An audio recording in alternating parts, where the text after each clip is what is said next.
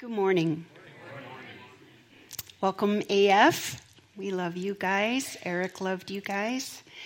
And in the tradition of Eric Van Ree, I'll just say, I'll address any of you who may happen to be guests here this morning. You picked the wrong church, for sure. We're going through a rough time right now. We're a, it's a family. We're a family. And uh, so this morning, you know, Eric had his last title for the last sermon series that he wanted to do was the value the values of successful people. That's what he wanted us to talk about. So this morning i'm going to talk about how does the bible define success? What does the bible say about success? And i'm going to talk to you this morning about how do we continue to grow in the Lord despite our grief? How do we let the Holy Spirit come in and change us and move us despite our sorrow and our mourning? First of all, I do want to thank you guys so much for your prayers. I absolutely know that there are people praying for me. I feel it. And I know people have always said that to me, and I'm always like, what do they mean by that? I get that now. I get it. And I'm so grateful. I'm so thankful. And uh, this morning I woke up and I told the Lord that I couldn't do this. So I can't do this, so He's going to have to do it through me. That's nothing new for me. I've I'm desperate for him. I've always been desperate for him. Sometimes I just didn't really know it. um, this probably isn't going to be the best message you've ever heard in your life um, because I'm a little scattered. My thinking feature has not yet returned, but I'm going to keep it real. I'm going to keep it really real with you. And that's been a hallmark of the Adventure Church since our very beginning because Eric always kept it real, even at sometimes his own expense. He was honest and vulnerable and open and real. And he would want nothing less for us now through this process. I want you to know that Psalm 34 8 says, The Lord is near to the brokenhearted. And I have never sensed the presence of the Lord consume me as much as I am right now. I am absolutely convinced that Jesus is the lover of my soul. And that, as it says in Isaiah 54, he is becoming my husband. And he is near to me because I am brokenhearted. And again, I want to remind you, and I will probably say this many, many times. I will repeat myself, I'm certain of that, because I just, certain things I don't remember if I've told you or not. So please forgive me if I if I am redundant in any way. But I do want to stress this once again. Whatever you invest in is that from which you will withdraw when you go through trials. That if you build your house on the rock, then when the storms hit, your house will stand. And my house is standing because we have invested in God's word, the Bible, and we have invested in God's people. And you guys are sustaining me. You all have helped me and my family get through this. And I thank you so much. Consider this your thank you card. That's something I'm stressed about. I'm not going to be able to send out all the thank you cards, so thank you.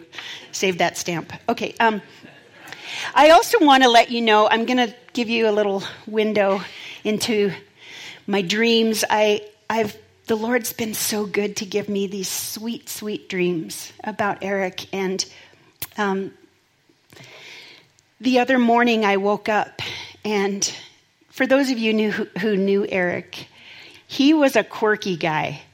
He had some strange quirks. He had a sock fetish. He loved socks. He would buy a, a, like 20 pair of socks every month or something. Others share. Um, and so in my dream, he and I were standing in this, this beautiful kind of a sky blue room, and we were going through a sock drawer together. And so it was natural, it was a normal thing. But all of a sudden, he just looked at me and he said, I am so much happier where I am now. And in my dream, I was not cognizant of the fact that he was in heaven. I, I wasn't thinking that he was gone. I just said, I'm so happy for you. I'm so glad to hear that. And then he started to fade. He was wearing an affliction shirt, black one, of course, with an orange emblem. And I woke up and I knew that that was a gift from the Lord. So, we're starting this new series on success. Interesting that Eric would want us to talk about the values of successful people, and then we would go through this together. Now, I'm no expert on grief. It's been two and a half weeks since I lost my husband, so I'm not an expert. I'm not going to pretend to be. But there was a period of time here at the adventure when we went through extreme loss. We lost 30 people in two years, and only two of them were older than 50 years old. It was just a, it was a season of grieving. And the Lord taught me so much through that season. And I know now it's another one of His goodnesses that He demonstrated to me was preparing me for this season of my life. You know, all that Eric wanted for you guys and for me and my kids was that we would live a life of true success, the way the Bible defines success. Not the way the world defines success. How does the world define success? Money, things, possessions, power, position, passion, all kinds of things. The Bible speaks against almost all of those things, not against money or against power or against whatever, but it speaks against anything that we put before Him. That we are to love Him with all our heart, soul, mind, and strength, and to love each other as we'd want to be loved. Excuse me. You know, Eric talked about life world dream. His passion and his goal for us as a church was that we would grow our lives, that we would impact our world, and that we would live our dream. And that doesn't mean living the dream, you know, got the big yacht, going on the Caribbean cruise, not that kind of dream. Not that yachts or Caribbean cruises are bad. I don't I really wouldn't know personally, but he wanted us to be functioning in the purpose for which we were created. That was his sole goal. And he would always come home and go, Man, I gave the same message again today. He goes, I just, that's all I ever want to say. That's all I want for them is that they would find out who God created them to be and they would be released in who God called them to be. And if you are a guest here today, I, I, I would apologize, except I don't think I'm supposed to apologize. But I am talking today specifically to the Adventure Church. I'm talking to the Adventure Church Draper campus and the Adventure Church American Fork campus. And the things that I'm going to say today, I believe, are a prophetic word for you. But first, we do need to talk about grief because that's the reality of it. Grief is an extremely spiritual thing. The Bible makes mention of grief many, many times. And it says of Jesus that he was a man of sorrows and acquainted with grief. So he's the guy that we follow. He's the one that we emulate. He's the one that we want to model in our lives. He's, he is our life. And if he was a man of sorrows and acquainted with grief, and he, we are called in the New Testament to share in his sufferings, and in the power of the resurrection. And that's our hope. That's why we don't grieve as those who have no hope, because we believe in the resurrection from the dead. And so I want to just release you guys from feeling the need to apologize for your grief because I'm talking about a principle here. I lost my husband. I didn't actually lose him, I know exactly where he is. But my husband went to be with Jesus in heaven, okay? I know that for a fact. but your grief is going to look different than mine.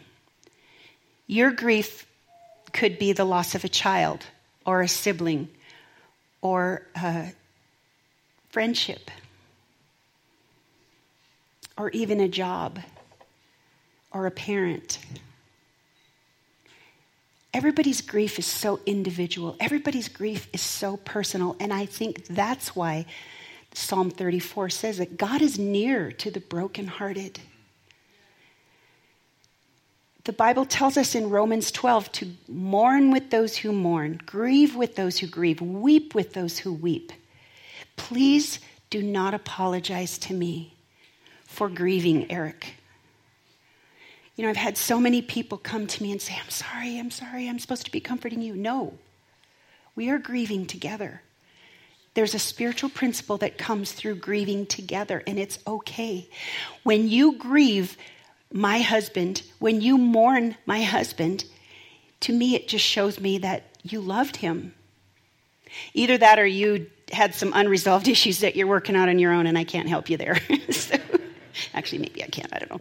But I don't want you to apologize to me. I don't want you to feel that you have to not cry in front of me or not bring it up in case I'm not thinking about I'm thinking about it. Okay, it's not going away. Mentioning his name is okay. Telling me how deeply you're hurting is okay. It's not going to it's not going to increase my grief, but it actually is going to comfort me because we're going to be grieving together. And that's okay. You know, the first time that I recognized this principle was back in 2008. This was during that season of lots and lots of loss, not loss, death. Rachel Kligman was 12 years old and she was hit by a car, and I've asked for permission from her family to share this. She she was in a coma for two weeks. And Eric and I were at the hospital constantly that whole time. I don't even know what happened to my four kids that whole time, but somehow God took care of them. But we were at the hospital with the Kligmans, and we grew in our relationship together. We became family for real, lifelong family.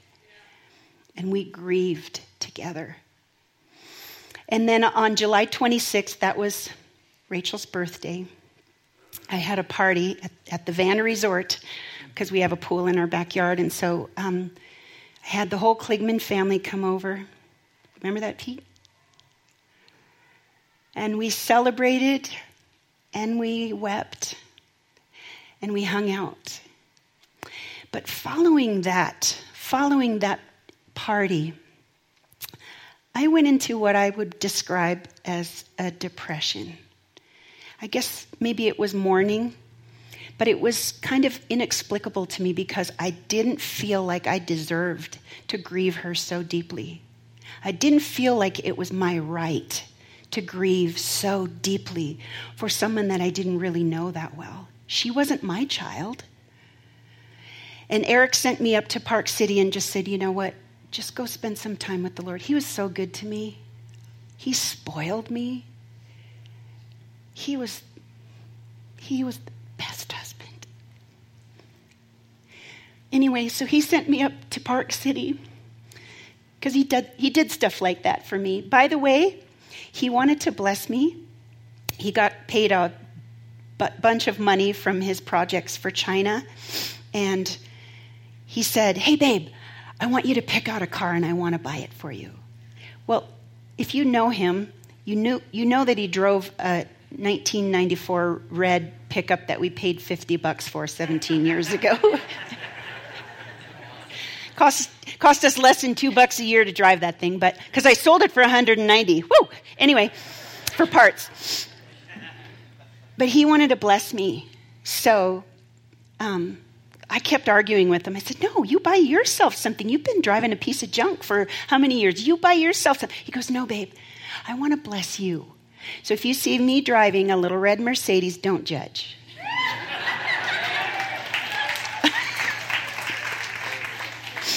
Thank you.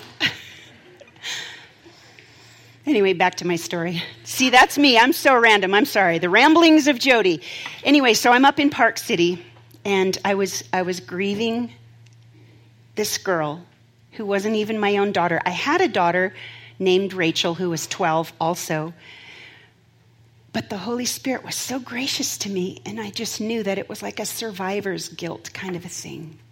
And the Lord told me it was okay because I was bearing part of the burden for the Kligman family.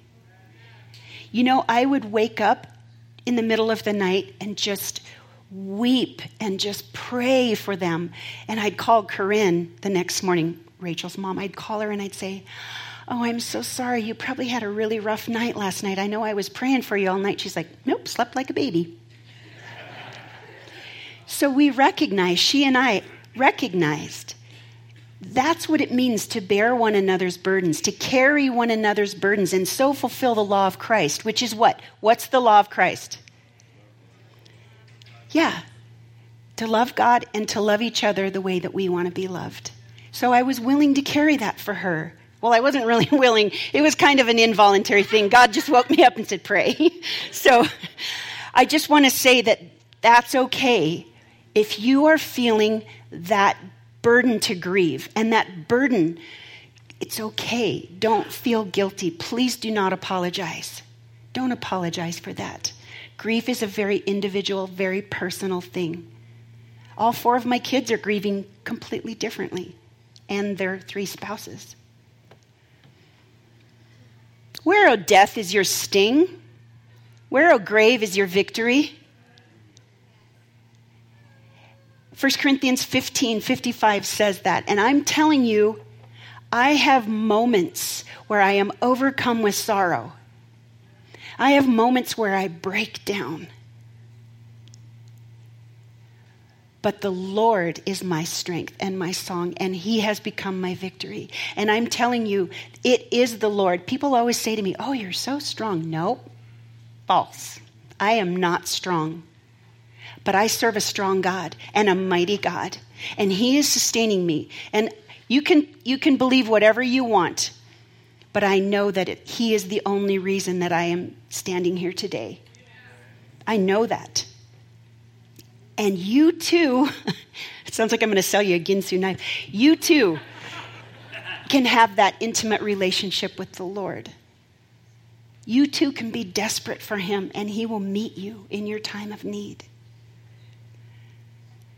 As I mentioned, I, I believe that I have a prophetic message for the Adventure Church if this is too heavy for you, if it's too much for you, I understand. It's okay. My district supervisor experienced going through cancer, and I think he said that they lost a, like a third of their church because people couldn't understand why good things happen to them. I mean, opposite, dys- dyslexia, why bad things can happen to good people people, they could not understand it. And so they had to leave the church because they just couldn't hang with that. And that's okay. If that's who you are, I do understand. I'm not, I'm not judging you. But if God has called you here, this message is for you. This word is for you. I'm going to start with Joshua chapter 1. Excuse me. After the death of Moses, the Lord's servant, the Lord spoke to Joshua, son of Nun, Moses' assistant. He said, Moses, my servant, is dead. Therefore, the time has come for you to lead these people to the promised land, across the Jordan River, into the land that I am giving them. I promise you what I promised Moses. Wherever you set your foot, you will be on land I have given you. No one will be able to stand against you as long as you live, for I will be with you as I was with Moses. I will not fail you nor abandon you. Be strong and courageous. For you are the one who will lead these people to possess all the land I swore to their ancestors I would give them. Be strong and very courageous. Be careful to obey all the instructions Moses gave you. Do not deviate from them, turning either to the right or to the left. Then you will be successful in everything you do. Study this book of instruction continually. Meditate on it day and night, so you will be sure to obey everything written in it. Only then, only then will you prosper and succeed in all you do. This is my command be strong and courageous. Do not be afraid nor discouraged, for the Lord your God is with you wherever you go. Amen? Be strong and courageous.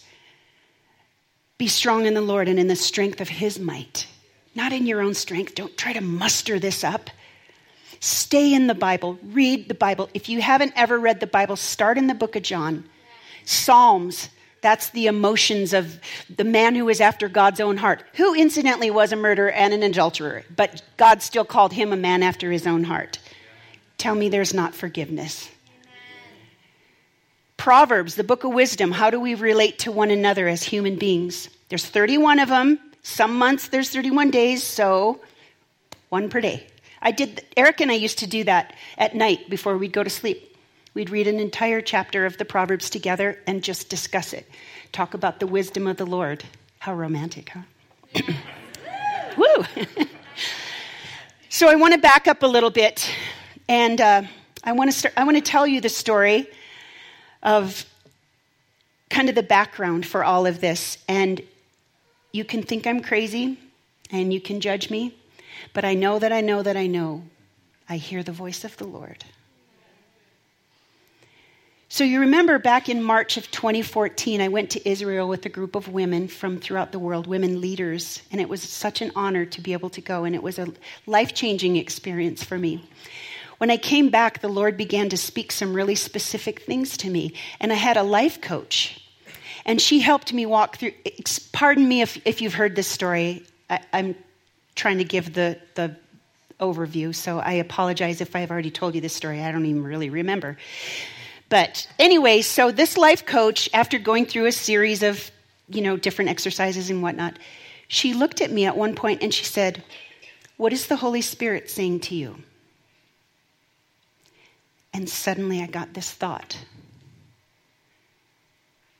And I said, I can't say it out loud. It's too scary. And she said, Try me.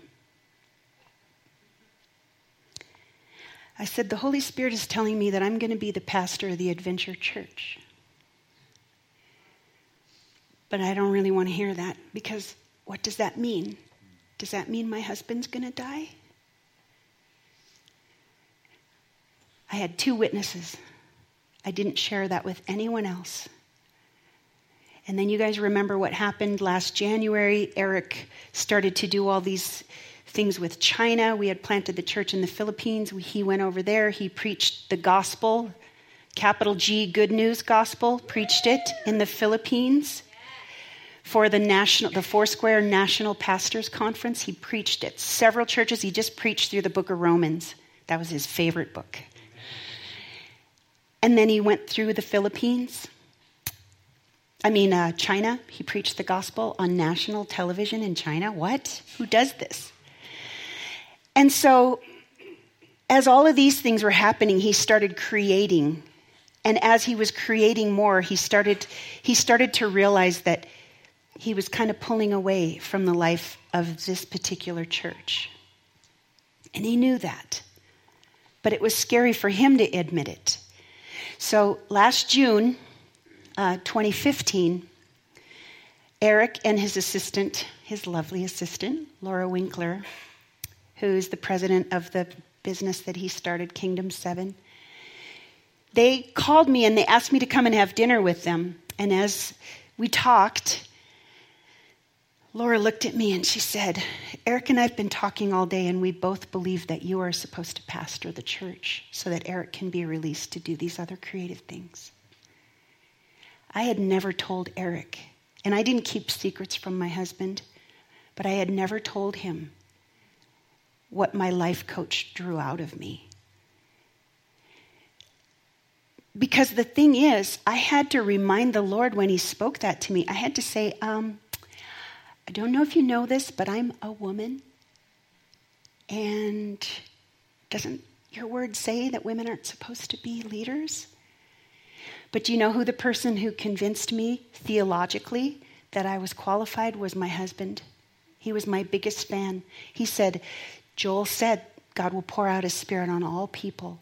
And if you're wondering what Eric's opinion was on women in ministry, you can go to YouTube, listen to his message. He did the message in the Tough Topics series. He had to convince me because I, I was really nervous about that. I really had to wrestle with some of my own issues in that. And you may wrestle with that too, and I understand. but I also know that I heard the Lord clearly, and it was confirmed one year later.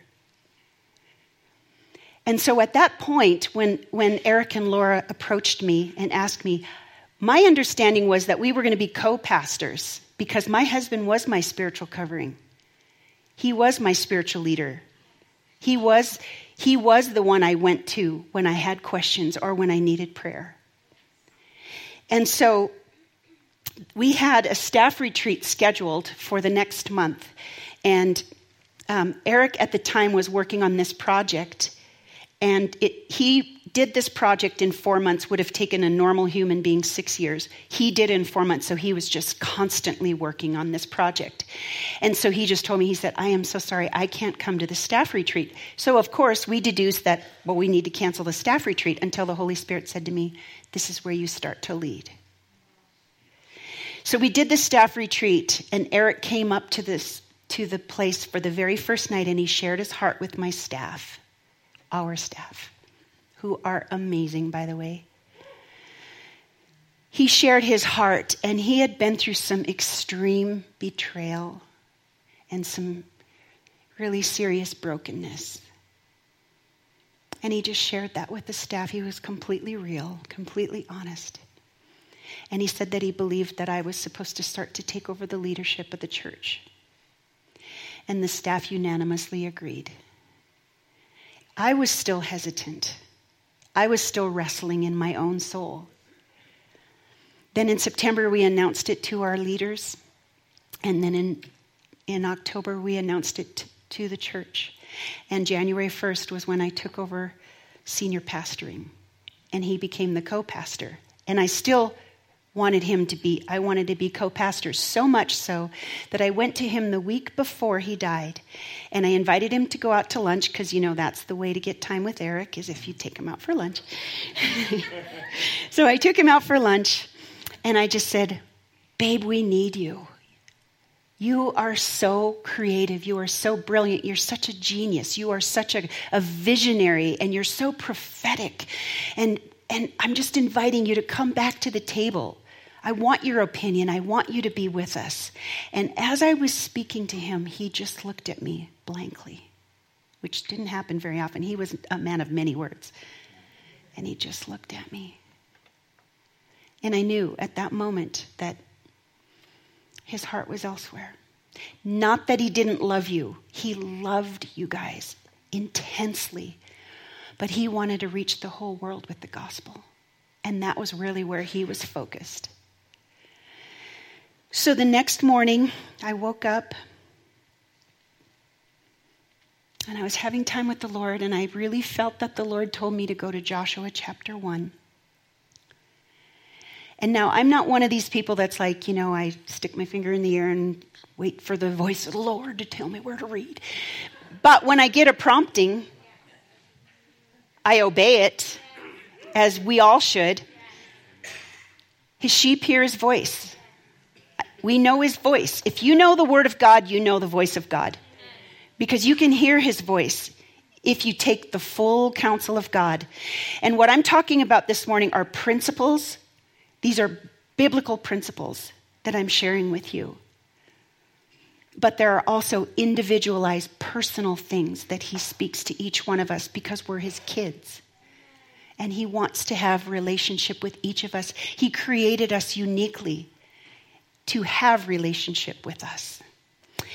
So I I obeyed that prompting and I went to Joshua chapter 1 thinking that I was going there for leadership principles because I knew that Joshua was a very righteous leader. And so I thought, I don't want to read books by other people about leadership. I want to read the book about leadership.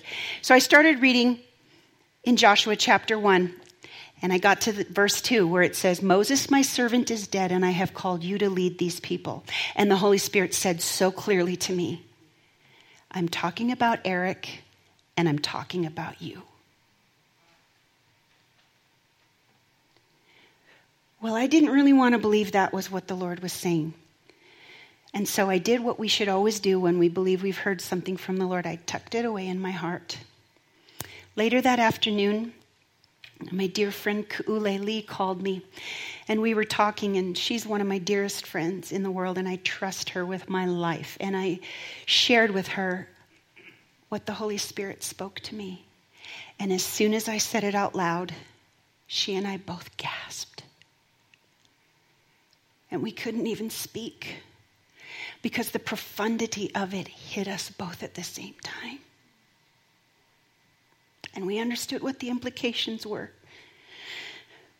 But of course, not wanting to believe that, I went on and I thought, well, that's probably just the Lord's way of telling me that, you know, Eric Eric's not going to really be a vital part of things like I've asked him to. And so, you know, that's kind of how I justified it in my own mind.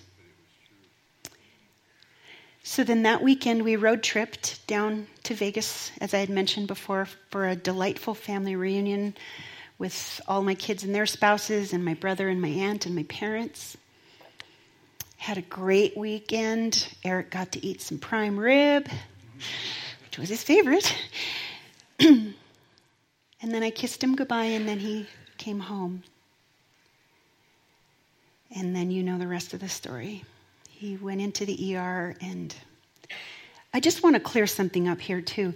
I don't believe Eric knew he was going to die. Because when we went on his phone, we found all kinds of voice memos of him talking. He drove back from Vegas by himself, and he always recorded his thoughts. And I'm so grateful that I have that phone with so much memory because he would just start talking about the Bible, talking about the thoughts of the Lord. He was writing songs, he would give like little um, storyline ideas. So I really don't believe that he knew he was going to die. I really don't believe that. But the Lord prepared me. And after Eric's 11 hours in surgery and then another three hours, the Holy Spirit began to really speak to me and said, I'm preparing you. I'm preparing you. Over and over, I couldn't get that thought out of my mind. It was echoing in my soul. And then he passed away. So this week, I had not planned to speak today. But I was, I was taking a walk with the Lord I like to put my Bible headphones in and listen to the word over and over, same chapter over and over and over. And so I was doing that, and I thought, I need to revisit Joshua chapter 1. And the Holy Spirit just spoke to me so clearly. This is a word for the Adventure Church, starting in verse 10. Joshua then commanded the officers of Israel Go through the camp and tell, all, tell the people to get their provisions ready. In three days you will cross the Jordan River, take possession of the land the Lord your God is giving you. Then Joshua called together the tribes of Reuben, Gad, and the half tribe of Manasseh. He told them, Remember what Moses, the servant of the Lord, commanded you. The Lord your God is giving you a place of rest. He has given you this land. Your wives, children, and livestock may remain here in the land Moses assigned to you on the east side of the Jordan River.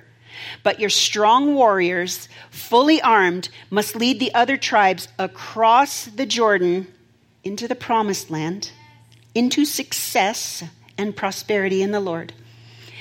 Across the Jordan to help them conquer that territory. Stay with them until the Lord gives them rest, as He has given you rest and then you may return and settle here on the east side of the Jordan River in the land that Moses, the servant of the Lord, assigned to you. They answered Joshua, We will do whatever you command us, and we will go wherever you send us. We will obey you just as we obeyed Moses. And may the Lord your God be with you as he was with Moses. Anyone who rebels against your orders and does not obey your words and everything you command will be put to death. A little strong. So, be strong and courageous. Okay, let's get a little perspective here. They were mourning. Their leader had just died. they were not in a good place. They were grieving the loss of their leader. However, the Holy Spirit said, Go and do this. Get your provisions ready. So I need to ask you, Adventure Church, what are your provisions that you need to get ready? And I'm not trying to be cliche here, I'm not trying to be cute. I'm asking you, what are, what are the things that God has given you that He wants you to use to expand His kingdom? Because there are only two kingdoms there's the kingdom of God, and there's the kingdom of darkness. And if you are not building and expanding the kingdom of God by the power of His Spirit working through you, then you are building the kingdom of darkness. If you are not serving the Lord your God, then you are serving yourself. And you cannot prosper. You cannot be successful. And so I ask you, what are the gifts that God has given you that you've withheld? What are the talents that you have that you could be using to expand God's kingdom, but you don't? What are the finances that you're holding on to so tightly that you don't want to expand the kingdom of God. You know, let me just talk about this a little bit. Ira did such a great job with the first fruits. You know, Ira was talking about how Eric really wrestled with the idea of the first fruits, of the tithe, of the offering, because he never wanted anyone to misinterpret his heart or his intentions. He was never about money. He never cared about money. He never that's why he drove that 1994 Chevy pickup for 16 years. You know, he didn't care. He wasn't about money. But he began to become convinced by the Holy Spirit that our hearts are directly connected to our wallets. And if you cannot trust God with your money, then you can't trust God with your eternal soul. Because if you can't trust Him with what you have seen, how can you trust Him with what you haven't seen? And we're not taking another offering, as Eric would say. We're not going to take another offering, so don't worry. But if you call yourself a disciple of Jesus Christ, and if you call this your church, this is your storehouse, this is where you give your money. And we pray, and we have an amazing finance council who is faithful and they love the Lord and they, they are sincere in their desire to use the resources God gives us to expand the kingdom of God solely for no other reason except to see the kingdom of God advanced. So I want to ask you what do you rely on? What do you put your hope in? What kind of trail are you going to leave behind? You know, Eric, as I mentioned earlier, I don't believe he knew he, knew he was going to die. But I can tell you there is such comfort for me as his widow not to find any surprises. He didn't have to clean stuff. Well, he did have food stashes here and there, which he admitted openly. but he didn't have stuff to hide. I didn't find any porn on his computer.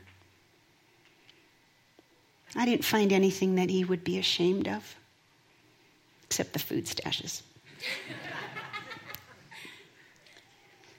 So, my question for you is what kind of a trail are you going to leave behind if you die unexpectedly? I mean, I'm just keeping it real. Tossing down the widow card. Candy coat it in your own mind if you need to. What is your legacy going to be? Is it going to be about you? Or is it going to be about a bigger purpose? Is it going to be about the kingdom of God and expanding the kingdom of light and seeing souls won for Jesus Christ? And seeing people discipled and released in their dreams, impacting their world and growing consistently. What's your legacy? Do you have stuff to hide? Do you need to go home and clean up your hard drive after this message?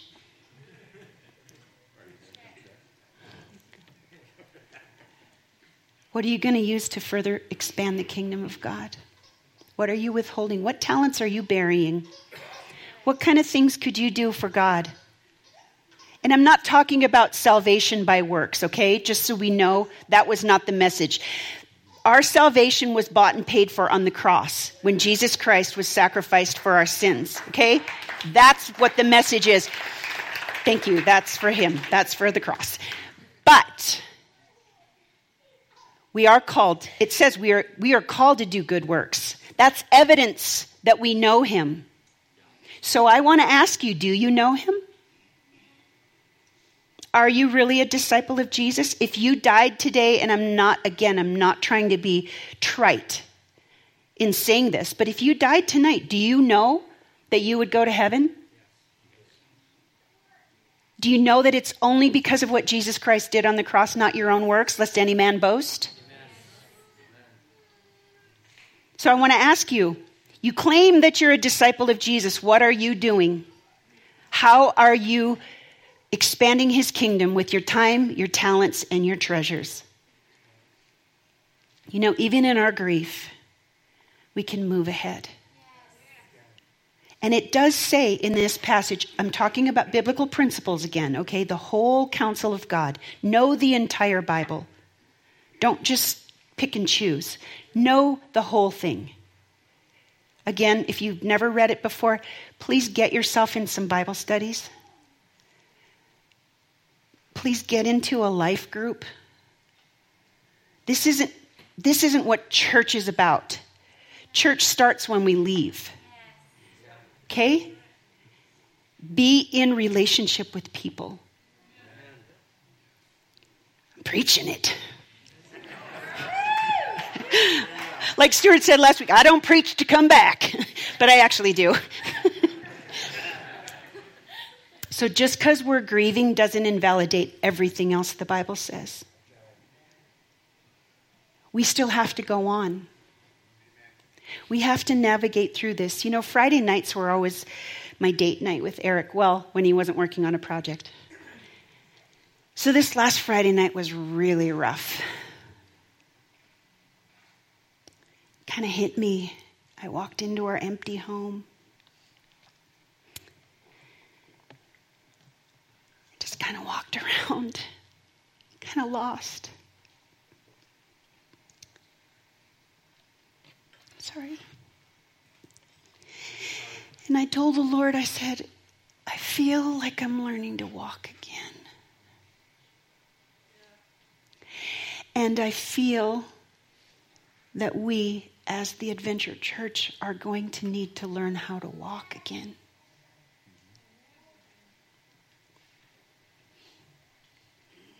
And I feel like God is calling many of you to surrender completely.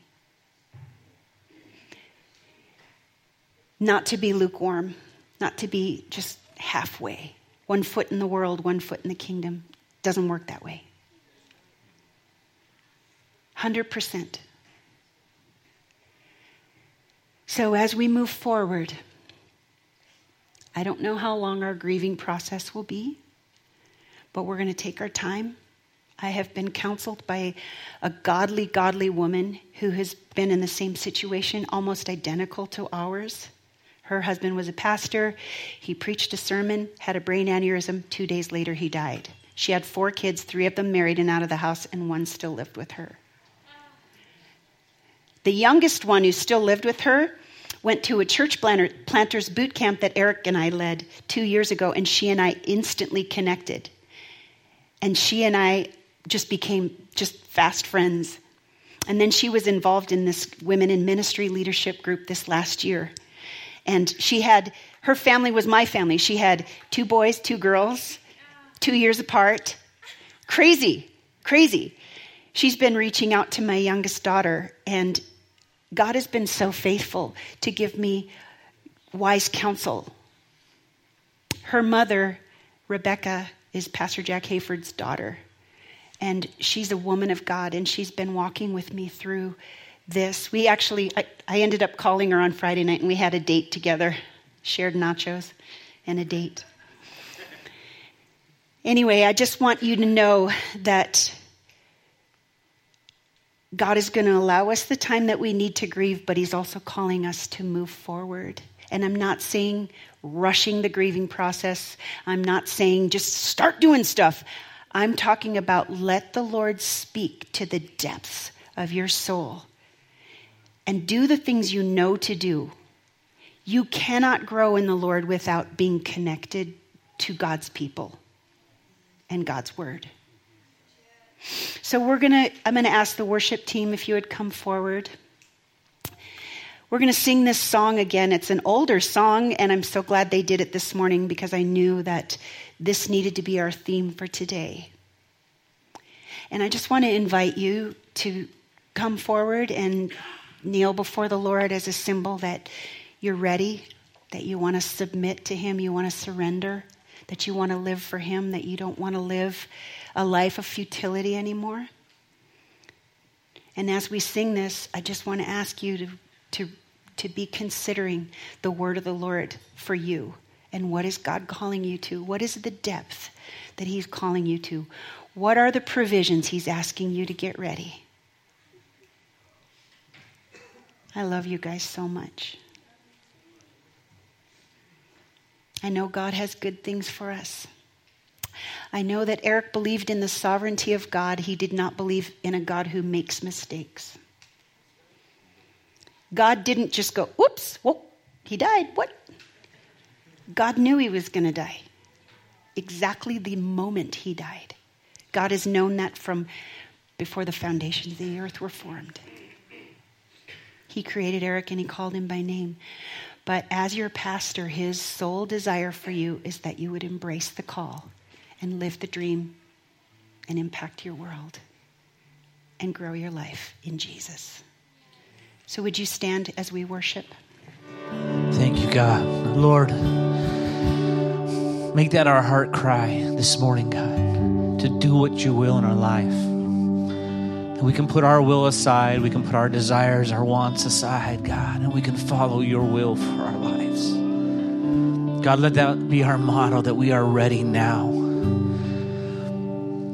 follow wherever you lead us, God. So, Lord, this morning as we heard your words, God, in such a profound way to challenge us, Lord,